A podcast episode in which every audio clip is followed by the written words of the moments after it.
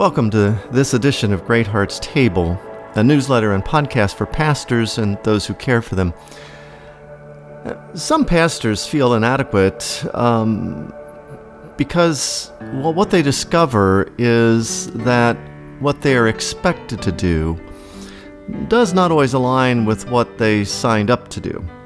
Uh, we signed up to care for people, which we're good at, and somewhere along the way we discovered we were supposed to be running a church, which we may not be as good at. And yet somehow we have to find a way to do both. So pull up a chair and let's consider how we might think about this idea of running a church. Oh, my favorite people are broken. Believe me, my heart should My therapist put content to something I'd struggled with for 35 years. I had expressed to her the tensions I'd been feeling regarding our church's 2021 budget. Though the church's giving in 2020 had been surprisingly good, pandemic and all, it wasn't going to be sufficient to meet the aggressive goals that we had set the year before. Our church is small, and our part time staff is comprised of outstanding, devoted, and gifted people, and yet I was facing the possibility that these people, whom I valued and loved, would lose hours, if not their jobs altogether.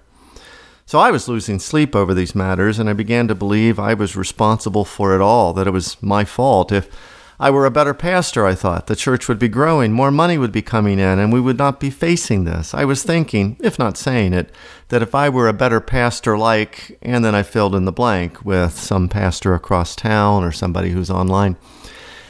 And when I began to think this way, I began to wish I'd chosen some other career.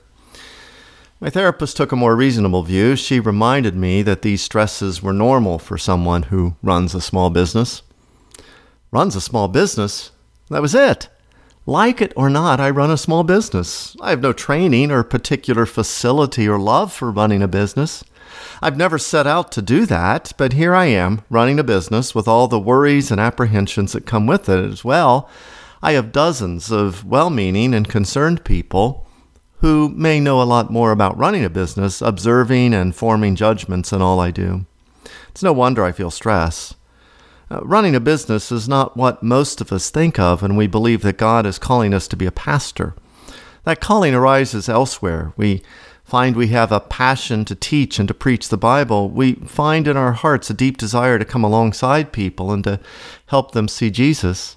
Adding to that a garnish of small business headaches is not normally in the picture.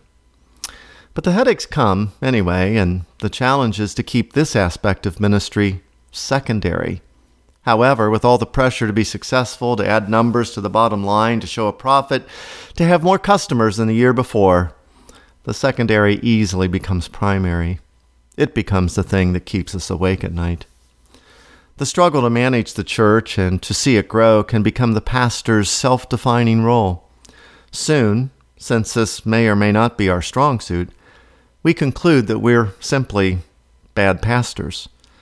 We spiral into self loathing or we quit or both. The garnish, we discover, has poisoned the whole dish. I think it was when I was feeling this way years ago that I first read The Contemplative Pastor by Eugene Peterson. At that time, his words were a cool breeze for my fevered brain. Here was the pushback against running a church that I needed as he validated my primary calling and moved to put the idea of running a church in its proper place.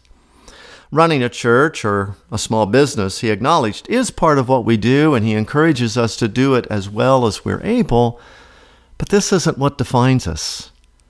As he put it, quote, I run a church in the same spirit that I, along with my wife, run our house.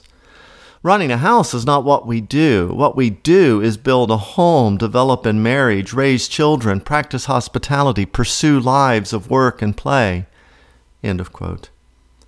Peterson was telling me it was okay to be a pastor first, to pray, to teach, perhaps to sit at Starbucks and drink coffee while listening to a young woman or a young man wrestle with her or his future. These are good things, primary things. These are the things that define us as pastor, not the ability to run a church.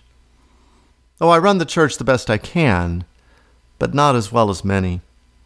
And perhaps it's because of my lack of skill in this area that my church is and always will be small.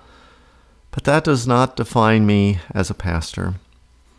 I wish I could turn over to someone else all the details of this small business called Covenant Presbyterian Church, but I can't.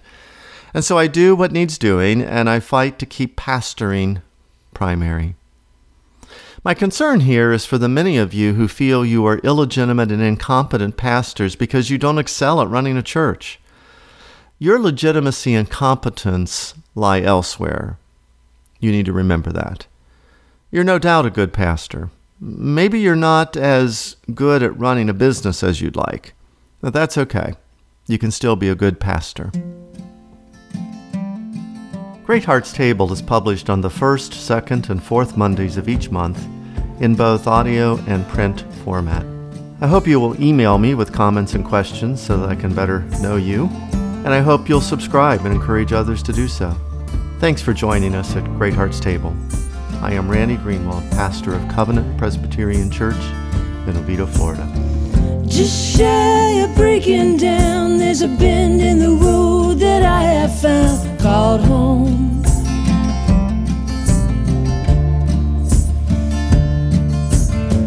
Take a left to loneliness, there's a place to find forgiveness called home.